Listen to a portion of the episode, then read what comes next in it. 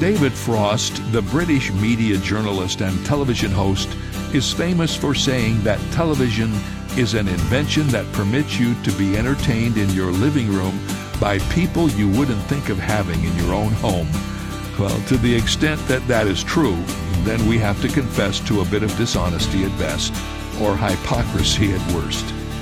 It is very easy in our media saturated culture to find ourselves being entertained by people and programs whose values we don't actually embrace. It was Jesus who said that it is impossible to love God and the things of this world at the same time. This is David Jeremiah encouraging you to get on the road to new life. Discover God's values on Route 66. Route 66, driving the word home. Log on to Route66Life.com. Start your journey home today.